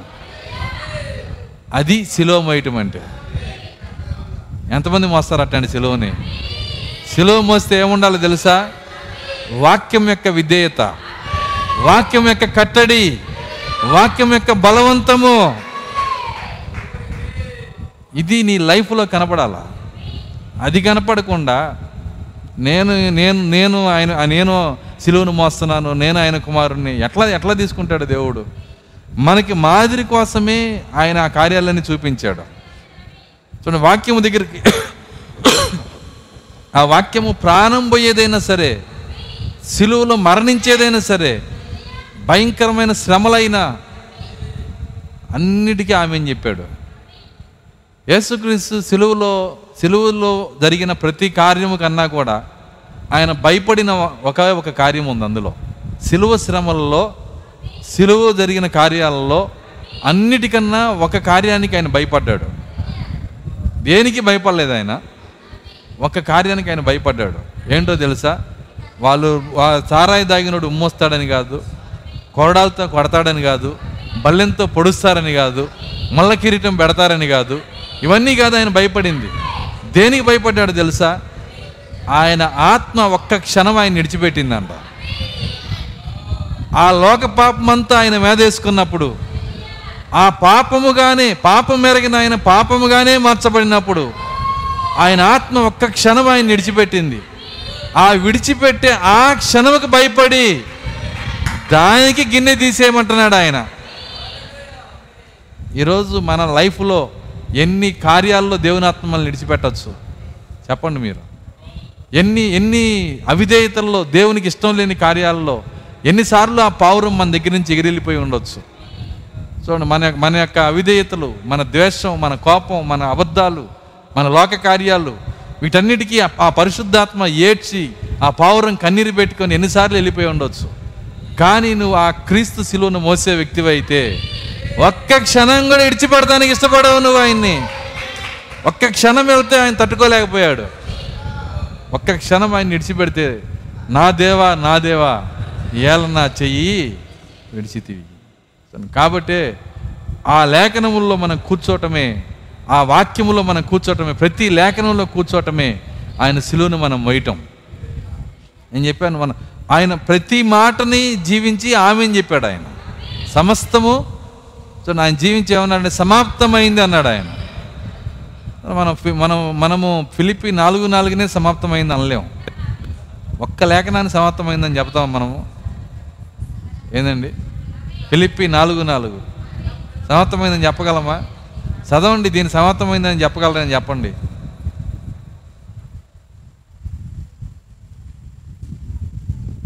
ఫిలిపీలు రాసిన పత్రిక నాలుగో అధ్యాయము నాలుగో వచ్చిన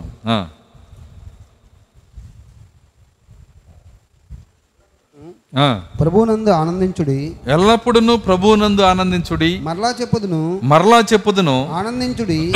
ఆనందించుడి. మీ సహనమును. మీ సహనమును. సకల జనులకు. సకల జనులకు తెలియబడనీయుడి. తెలియబడనీయుడి. ప్రభు సమీపంగా ఉన్నాడు. ఇది అందరి కోసం కాదు. ఎత్తబడుట్లో ఎవరికి ప్రభువు సమీపంగా ఉన్నాడో వాళ్ళు జీవించాల్సిన జీవితం ఇది. ఎవరి కోసం అది?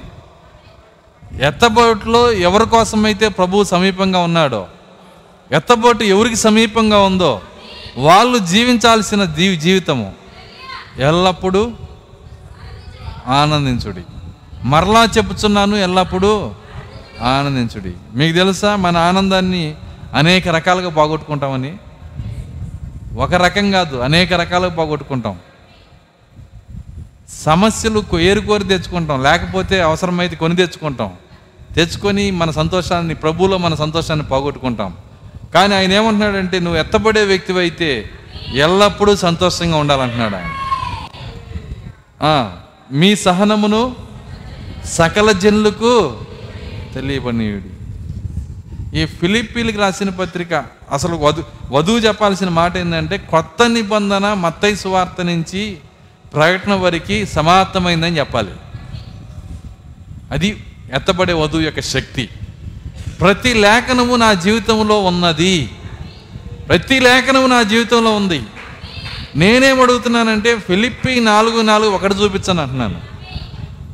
ఒక లేఖను చూపించమంటున్నాను ఉందా? మరి ఇదే చూపించకపోతే కొత్త నిబంధన అంతా నా జీవితంలో ఉందని ఎట చెబుతావు నువ్వు? కాబట్టే ఆ కొత్త నిబంధన అంతా అవసరంలా. ముందు ఒకటి మీ సహనమును సకల జనులకు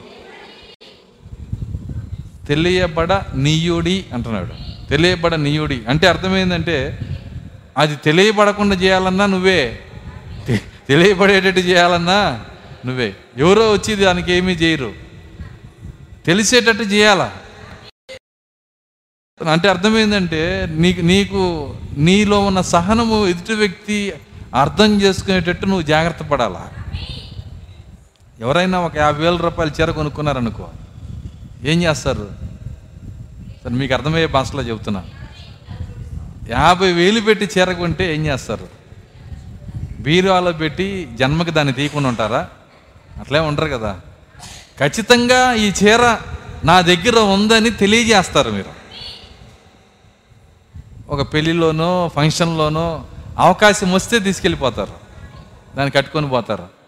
వాళ్ళందరూ ఆశ్చర్యపోతారు నీ పక్కన వాళ్ళందరూ నీ పక్కన చేరి ఈ చీర ఎంత అంటే యాభై వేలు అనగానే వాళ్ళు నోరు తెరవంగానే నీకు ఎంత సంతోషం వస్తుందంటే యాభై వేల రూపాయల చీర అని వాళ్ళు నోరు తెరుస్తారు. అవును వాళ్ళు అది నీకు తెలియబడనివ్వాలని నీకు ఉంది లోపల. ఖచ్చితంగా చేయాలి కూడా. ఎందుకంటే నీ నీ సొత్తుని ఇతరులకి తెలియ చూపించాలా అయితే ఈ దేవుడు కూడా మనకు కొంత సొత్తు ఇచ్చాడు ఇక్కడ. తెలుసా మీకు? ఆయన ఆయన మనకి కొన్ని కొన్ని కొన్ని ఆస్తి ఇచ్చాడు మనకి. అందులో అందులో ఆస్తి ఏంటంటే ఆత్మీయ ఆత్మీయ ఐశ్వర్యవంతులు ఇది ఇది భౌతిక ఐశ్వర్యవంతులు కాదు. ఈ ఆత్మీయ ఐశ్వర్యవంతుల్లో ఉన్న ఈ గుణలక్షణం ఏంటంటే మనకిచ్చినటువంటి ఏమన్నాడు? సహనం. ఈ ఆత్మీయ ఐశ్వర్యం ఇది ఈ ఆత్మీయ ఐశ్వర్యము ఇక్కడ రాస్తుంది పిరమిడ్లో. ఆయన ఎందుకు పిరమిడ్లో రాశాడో? ఎందుకంటే ఇదే పైన ఎరుసలేం ఫోటో ఇది.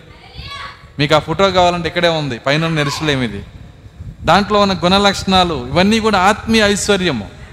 భౌతిక ఐశ్వర్యము ఏ విధంగా మనము చూపించుకోవాలనుకుంటామో ఆత్మీయ ఐశ్వర్యం కూడా చూపించబడాలని దేవుడు కోరుతున్నాడు. ఒకరోజు దేవుడు సారీ ఒకరోజు రాజు వస్తీని పిలిచి ఏమన్నాడంటే అందరికి చూపించాలనుకున్నాడంట. ఆమె ఎంత అందగత్తో ఆమెకున్నటువంటి మరి కార్యాలు ఏంటో అందరికి చూపించాలనుకున్నాడు. రాజు యొక్క ఇష్టం అది. మీకు తెలుసా? పరలోక రాజు కూడా తన భార్యని ఎంత అందగత్తో చూపించడానికి ఆయన ఎన్నుకున్న సమయం ఇదే ఈరోజు అయితే ఈ అందం ఏంటంటే భౌతిక అందం కాదు. నేను చెప్పినట్టుగా యాభై వేల చీర కాదు కిలోన్నర బంగారం కాదు. ఈ కాదు. ఆత్మీయ అందం ఇది. ఆత్మీయ ఐశ్వర్యము. ఆత్మీయ ఐశ్వర్యము భౌతిక ఐశ్వర్యం దేవుడు భౌతిక ఐశ్వర్యాన్ని చూడడు. ఆత్మీయ ఐశ్వర్యాన్నే చూస్తాడు. ఎందుకంటే భౌతిక ఐశ్వర్యం అనేది అది దేవుని సృష్టిలో కొన్ని కార్యాలు అంతే దేవుని దేవుని సృష్టి అంతే. సరే మనం వచ్చేటప్పుడు అక్కడ ఒక యార్డ్ ఉంది చూశారు కదా? Market yard. ఆ యార్డ్లో మరి చాలా బస్తాలు ఉంటాయి ఒక కిలోమీటర్ దూరం ఉంటాయి యార్డ్ అది. అన్ని అని వాళ్ళు కట్టిందంతా లెక్క చూస్తే ఒక కిలోమీటర్ ఉంటాయి అవి. కిలోమీటర్ రెండు కిలోమీటర్లు ఉంటాయి. చాలా బియ్యం బస్తాలు ఉంటాయి. దాంట్లో చాలా చీమలు కొన్ని కొన్ని గింజలు తెచ్చుకుంటా ఉంటాయి. ఎవరైనా కౌంట్ చేస్తారా? ఇక్కడ మన సంపాదన కూడా ఒక చీమ ఒక ఒక గింజన్నర దాచుకుంది.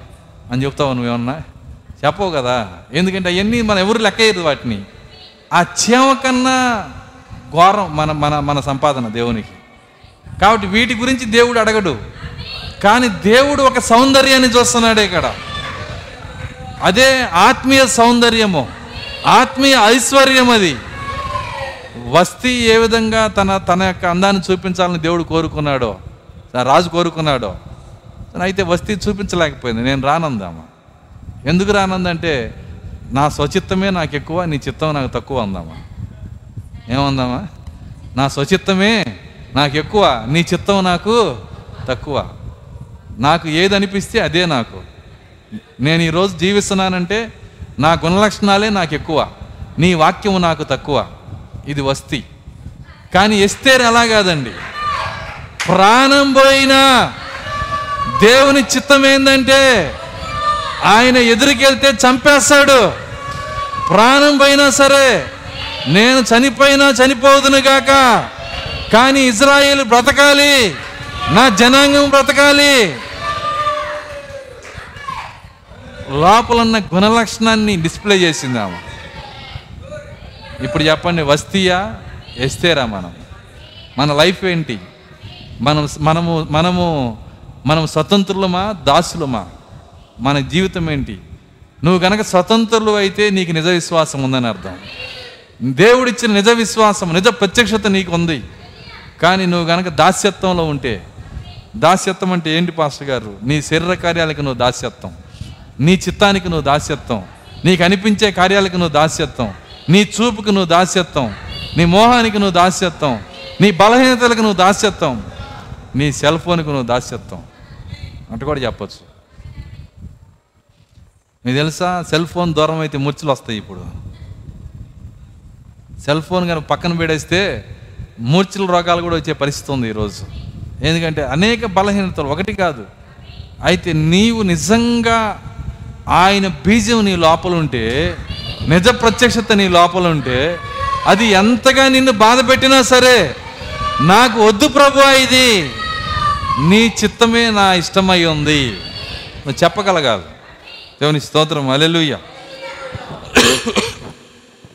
అయితే అలా నిలబడేది దేవుడిచ్చే విశ్వాసమే. ఇప్పుడు చెప్పండి దేవుడిచ్చే విశ్వాసం మన లోపల ఉందా? మానసిక విశ్వాసము మరి తెలివి జ్ఞానంతో మనం దేవుణ్ణి అమ్మడిస్తున్నామా దేవుడిచ్చే విశ్వాసం కనుక మన లోపల ఉంటే ఆ విశ్వాసం ముందు ఏదీ నిలబడలేదు. ఆయన చిత్తం చేయటానికి మనం తహతహలాడతాము. అది ఎంత కష్టమైనా ఎంత ఇబ్బంది అయినా ఇందాక యేసుక్రీస్తునే నేను చూపించాను. ఆయన ప్రాణం పోతున్నా సరే తండ్రి చిత్తము నీ చిత్తమే నా జీవితంలో జరుగునుగాక. పరిస్థితులు ప్రాణం పోతున్నా సరే దాన్నే పౌలు గారు ఏమన్నాడంటే మీరేమి పాపమును ఎదిరించడంలో ఇంకా రక్తం కార్చలేదు మీరు ఎందుకు ఎంత ఇబ్బంది పడుతున్నారు? అంటున్నాడు. ఆయన రక్తము కార్చే అంత పరిస్థితులు వచ్చినా పాపమును ఎదిరించి తండ్రి చిత్తాన్ని చేశాడు. మనం ఎన్ని లీటర్లు కార్చాము కనీసం బొట్టు రక్తమైనా వచ్చిందా? కానీ మనం ముడుసుకుపోతున్నాం తండ్రి చిత్తం చేయకుండా.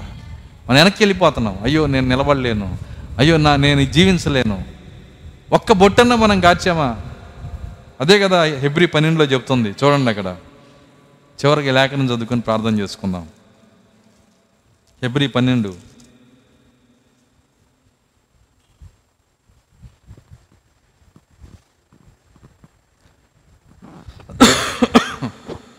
పన్నెండు మూడు నుంచి. మీరు అలసట పడకయు. మీరు అలసట మీరు అలసట పడకయు. మీ ప్రాణములు విసుకొకయు. మీ ప్రాణములు విసుగకయు ఉండునట్లు. ఉండునట్లు. పాపాత్ములు. పాపాత్ములు. తనకు వ్యతిరేకంగా చేసిన. తనకు వ్యతిరేకముగా చేసిన. తిరస్కారం అంతయు తిరస్కారం అంతయు ఓర్చుకొనిన. ఏం చేశాడంట? ఓర్చుకొనిన. మనం ఓర్చుకో మ- ఎట్లా ఉందంటే ఇది కలెక్టర్ గారు ఓర్చుకుంటున్నాడు కానీ ప్యూన్ కోపం వస్తుంది. అర్థం కాదా? కలెక్టర్ గారు ఏమో ఓర్పుతో ఉన్నాడు ప్యూన్ ఏమో ఎగిరెగిరి పడుతున్నాడు. దావీదేమో మౌనంగా ఉన్నాడు. బంటేమో అయ్యా ఒక్కసారి ఆజ్ఞవు నరికేస్తాను ఒక దెబ్బతో అంటున్నాడు. ఎవరు గొప్ప వాళ్ళు ఓర్చుకోవడంలో అసలు ఓర్చుకోవాల్సింది మనం. మనం పనికిరాని వాళ్ళం. ఓర్పు మనకు ఉండాలి ఆ రాజే ఓర్చుకున్నాడు. దేవాది దేవుడే ఓర్చుకున్నాడు. దానికి ఆయన మాట్లాడుతున్నాడు. ఏమంటున్నాడు? మీరు అవసర పడకయు మీ ప్రాణములు విసుకకి ఉండినట్లు పాపాత్ములు తనకు వ్యతిరేకంగా చేసిన తిరస్కారమంతయు ఓర్చుకొనిన ఓర్చుకోవటంలో ఏం ఓర్చుకోవాలంటే తిరస్కారం అంట మీకు తెలుసా? ఏదైనా ఓర్చుకుంటారు కానీ తిరస్కారాన్ని ఓర్చుకోలేరని ఒక వ్యక్తి నిన్ను కన్నా తిరస్కరిస్తే నువ్వు ఓర్చుకోవటం నీ వల్ల కాదు. అయితే దేవుడు ఏమంటున్నాడు తెలుసా? తిరస్కారమునంతయు ఓర్చుకునినా ఆయనను తలంచుకొనుడి. ఆయనను చూడు. అప్పుడన్నా నీకు శక్తి వస్తుంది. మనం ఎవరము? మనం ఎంతటోళ్ళము కాబట్టి ఆయనను గనక నువ్వు చూస్తే ఇది మీకు అర్థం అవ్వాలంటే ఇందాక మనం చదివిన ఏషియా యాభై మూడులోని ఇంకొక మాట ఉంది. దీన్ని కలిపేసి మనం ప్రార్థన చేసుకుందాం. ఎందుకంటే వెళ్ళే కొంది వెళ్ళిపోతుంది ఇది. సరే చూద్దాం. ఏషియా యాభై మూడు. పదో వచ్చి నేను చదువుతా.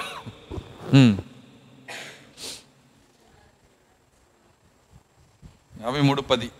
అతను నలుగుట్టుకు యహోవాకి ఇష్టమాయను. ఉమ్, ఆయన అతనికి వ్యాధి కలుగు చేసిను. అతడు తను తానే అపరాధ పరిహారత బలి చేయగా ఆ, అతని సంతానం చూచును. అతడు దీర్ఘాయుష్మంతుడగును. అతడు దీర్ఘాయుష్మంతుడగును. యహోవా ఉద్దేశము. యహోవా ఉద్దేశము. అతని వలన సఫలమగును. అతని వలన సఫలమగును. అతడు తనకు కలిగిన వేదనను చూచి అతడు తనకు కలిగిన వేదనను చూచి తృప్తి నొందును. వింటున్నారా? ఎవరైనా నిన్ను తిరస్కారం చేస్తే ఏం చేయాలి నువ్వు? నీకు కలిగిన వేదన బట్టి నువ్వేం చేయాలి? చిందులేయాలా? అట్లేదా? ఏముంది వాక్యం ఇక్కడ? తృప్తి నొందిను. ఇది ఎక్కడ బాధ అండి అదే యేసుక్రీస్తు ఆత్మ అంటే. ఇప్పుడు చెప్పండి ఆ ఆత్మ నాలో ఉందని ఇప్పుడు చెప్పగలరా మీరు? ఇప్పుడు మీరు సాక్ష్యం ఇవ్వగలరా పోనీ ఆత్మ కావాలన్నా కోరుకోగలరా మీరు? అతడు తనకు కలిగిన వేదనను చూచి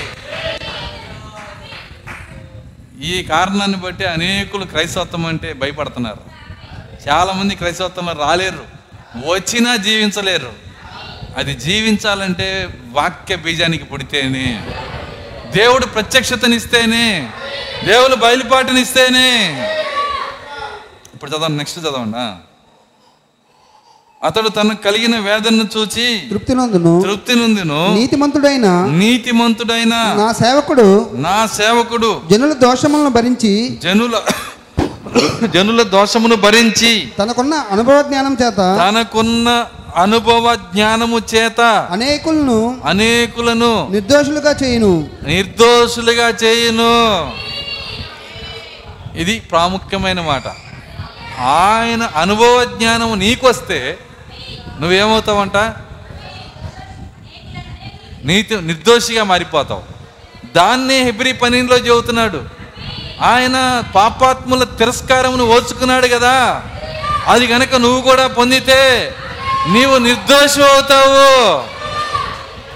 యేసుక్రీస్తు పుట్టక ముందే ఆయన్ను గుర్చిన అనుభవ జ్ఞానము చేత అనేకులు నిర్దోషులు అవుతారు నిర్దోషులయ్యే విధానం అది. నిర్దోషత్వం. క్షమాపణ కాదండి. నిర్దోషత్వము వధువుకి క్షమాపణ గొర్రెలకి. వింటున్నారా?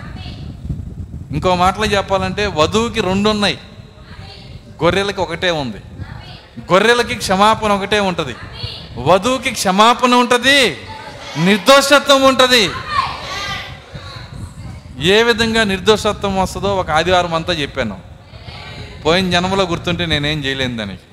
యోబులో యోబులో చెప్పాను నేను. నిర్దోషత్వం ఎలా వస్తుందో చెప్పాను. ఆ మహిమ దేహం నువ్వు ఎప్పుడైతే పొందుకుంటావో ఆ వాక్యస్వరంలోకి ఎప్పుడైతే వెళ్తావో అది నిన్ను నిర్దోషత్వాన్ని ముద్రేస్తుంది అక్కడ. అప్పటి వరకు మనం క్షమాపణతో వెళ్తున్నాం ఈరోజు. అయితే ఆ గొప్ప నిర్దోషత్వాన్ని మనం అందుకోవాలని. క్షమాపణ కాదండి. క్షమాపణ ఉంటే నీ చిత్తం నువ్వు చేసుకుంటా పో. అర్థమవుతుందా? కానీ నిర్దోషత్వం నాకు కావాలని కోరుకుంటే ఈ యేసుక్రీస్తుని గురించిన అనుభవ జ్ఞానం నీ లోపలికి రావాలి. ఆయన ఏమై ఉన్నాడో నీకు తెలియాలి. ఆయన జీవితం ఏంటో నీకు తెలియాలి. ఆయన గురించిన బయలుపాటు నీకు రావాలి. యహోవా కుమారుడు ఎవరో యహోవా ఎవరిని కన్నాడో నీవు నా కుమారుడివి. నేడు నిన్ను కానీ నన్ను అందులో ఉన్న మర్మం ఏంటో ఆయన ఉద్దేశం ఏంటో ఈ కార్యాలన్నీ నిన్నేం చేస్తాయంటే నిర్దోషత్వంలో తీసుకెళ్తాయి. అందుకే చెప్పాడు ఏమన్నాడంటే పాపాత్ములు తనకు వ్యతిరేకంగా చేసిన తిరస్కారం అంతయు ఓచుకొనిన ఆయనను తలంచుకొనిడి. మీరు పాపముతో పోరాడుటలో ఒక్క బొట్టు కూడా రక్తం కాల్చలేదు కానీ వాక్యాన్ని మనం ఇష్టం వచ్చినట్టు దాటిల్లిపోతాం. కానీ ఆయన ఏమంటున్నాడంటే రక్తము కార్చే పరిస్థితి వచ్చిన వాక్యములోనే నిలబడిన. ఆయనను తలంచుకొనుడి. నిజంగా రక్తం కార్చే పరిస్థితి వస్తే మనం అసలు చర్చికే రావేమో మనం. అర్థమవుతుందా? అసలు క్రైస్తవుడు మనం ఒప్పుకోవడానికి కూడా మనం ముందుకు రావేమో. కానీ ఏ- ఇక్కడ లేఖనం ఏం చెబుతుందంటే ఆయన రక్తము కార్చి ఆయన అలా నిలబడ్డాడు. మీ కనీసం రక్తం కార్చే పరిస్థితి మీకు లేదు. మీరు పాపముతో పోరాటంలో రక్తము కారినంతగా ఇంకా దాన్ని ఎదిరించలేదు. దేవుని స్తోత్రం. అలెలుయ్య కాబట్టి ఆయన ఆయన ఆయన ఏ విధంగా భూమి మీద జీవించాడో ఎలాంటి కార్యాలను ఆయన చేశాడో ఏ విధంగా లేఖనాల్లో తన స్థానం చూపించాడో ఏ విధంగా పాత నిబంధన అంతా జీవించి సమాప్తమైందని చెప్పాడో ఇవన్నీ కూడా నీకు అర్థమవ్వాలంటే జ్ఞానం నీకు అర్థమయ్యేటట్టు చెయ్యదు. నువ్వు చదివింది నీకు అర్థమయ్యేటట్టు చేయదు దేవుడిచ్చే ప్రత్యక్షత మాత్రమే అందులో ఉన్న కార్యాలు అర్థమయ్యేటట్టు చేస్తుంది. దేవుని స్తోత్రం. అలెలుయ్యా చూడండి పౌలు గారు అన్ని పత్రికలు రాశాడంటే జ్ఞానం కాదండి అది. ఆయనకి దేవుడిచ్చిన ప్రత్యక్షత. ఆయనకి దేవుడిచ్చిన బయలుపాటు. ఈరోజు మీరు కూడా అదే ప్రత్యక్షత పొందుకుంటే మీ మాటలు మీ వర్తమానము మీ క్రియలు అన్ని పత్రికతో సమానమైపోతాయి. మీరు సజీవమైన సజీవమైన దేవుని పత్రికలుగా మీరు మారిపోతారు. దానికి కావలసింది నిజ విశ్వాసము నిజ ప్రత్యక్షత. దేవుడు ఈ రాత్రి మనందరికీ అది ఇచ్చునుగాక. ప్రార్థించుకుందాం కళ్ళు మూసుకున్నాం అలెలుయ్య స్తోత్రం స్తోత్రం స్తోత్రములు ప్రభువ. కృపగలన తండ్రి నీ స్తోత్రాలు చెల్లిస్తున్నాం. ఈ రాత్రి నాయన నీ లేఖను మా- మా కొరకు తెరిచి మీరు మాట్లాడిన ప్రతి మాటను బట్టి మీకు వందనాలు చెల్లిస్తున్నాం. అవును ప్రభువ మేము వస్తీ వలె ఉండకుండా ఎస్తేరు వలె ఉండే కృప మాకు దయచేయండి. మా సొంత చిత్తం నెరవేర్చడానికి మేము ఇక్కడ ఉండకూడదు నాయన. మేము దాస్యత్వంలో ఉండకూడదు ప్రభువా. ఓ మేము బలహీనులుగా ఉండకూడదు నాయన. నీకు నీకు నీకు నాయన ఇష్టం లేని నీకు విరోధముగా ఉన్న ప్రతి క్రియ మా జీవితం నుంచి వెళ్ళిపోవును గాక. ప్రతి క్రియ పైన మాకు విజయం వచ్చును గాక. నిన్ను మేము సంతోషపరచదము గాక. నిన్ను ఆనందపరచదము గాక. నీ కొరకే మేము జీవించదము గాక. అటువంటి ప్రత్యక్షత మాకు దయచేయండి నాయన. అటువంటి బయలుపాటును మాకు దయచేయండి. అది జన్మ వల్లే మాకు ఇచ్చే దేవుడవు నాయన. నీకే స్తోత్రాలు చెల్లిస్తున్నాం. ఆ భయభక్తులు కలిగిన జీవితాన్ని దయచేయండి. గడగడ వణికే జీవితాన్ని మాకు దయచేయండి. స్తోత్రాలు. ప్రభా మీరు భూమిపైన మీకు కలిగిన వేదన బట్టి మీరు ఏ విధంగా సంతృప్తి చెందారో ఈ రాత్రి అదే శక్తి మాకు కూడా దయచేయండి నాయన. వాక్యమును జీవించడంలో మాకు వచ్చే శ్రమలు వాక్యమును జీవించడంలో మాకు వచ్చే కష్టాలు వాటన్నిటిలో సంతృప్తి దయచేయండి నాయన. అలెలు అలెలు స్తోత్రాలు చెల్లిస్తున్నాను ప్రతి మాట మా వెనికిల్లో దీవించండి. అది నూరంతలు ఫలించడం సహాయము దయచేయండి. కూడా వచ్చిన ప్రతి బిడ్డను మీరు దీవించండి నాయన. ఓ ఈ రాత్రి ప్రభువా ఓ నీ కొరకు జీవించగలన శక్తి మాకు దయచేయండి. నీ పరిశుద్ధాత్మను మా జీవితాల్లో అనుగ్రహించండి. ఓ మేము దాస్యత్వంలో ఉండేవారిగా ఉండకుండా. ఓ మేము మొదటి కొండకి చెందిన వారము కాదు నాయన. మేము రెండో కొండకి చెందిన వారము హల్లెలూయ. హల్లెలూయ. స్తోత్రం స్తోత్రం స్తోత్రం. తండ్రి ప్రతి మాట మా వెనుకల్లో దీవించి కూడా వచ్చిన ప్రతి బిడ్డను ఆయన నీ వాక్యంలో స్థిరపరచమని నీ ఎత్తబాటు బహు సమీపం అవుతుండగా సిద్ధపడగల శక్తిని దాయిచేయమని ఓ జారిపోయే జీవితాన్ని కట్టండి నాయన. ప్రతి లేఖనమును జీవించి సమాప్తమైందని చెప్పగలిగిన శక్తి మీరు దాయిచి నా జీవితంలో ఏ లేఖనం లేదని ప్రశ్నించుకొని ప్రభువ సాక్ష్యమీయగలిగిన శక్తి మీరు దాయిచేయండి నాయన. అలెలోయ అటువంటి ధైర్యంతో కూడిన జీవితం. అటువంటి శక్తి కలిగిన జీవితము అటువంటి బలము కలిగిన జీవితము అటువంటి ప్రత్యక్షత కలిగిన జీవితము అటువంటి విశ్వాసము కలిగిన జీవితము ప్రతి బిడ్డకు మీరు దయచేయమని యేసుక్రీస్తునామలో ప్రార్థించి వేడుకొంచున్నాము తండ్రి. ఆమె ఆశీర్వాదంతో ముగించుకుందాం. మన ప్రభు అయిన యేసుక్రీస్తు వారి కృప ప్రేమ సమాధానము ఆయన ఇచ్చే నిజ విశ్వాసము నిజ ప్రత్యక్షత ఇక్కడ కూడినటువంటి వాక్య వధువుకు భూమి మీద నేను వాక్య వధువుకు సదాకాలం తోడే నడిపించను గాక ఆమె అందరం దేవుని స్థుతించుదాం. హల్లెలూయా! హల్లెలూయా! హల్లెలూయా! అందరికి వందనాలు. God bless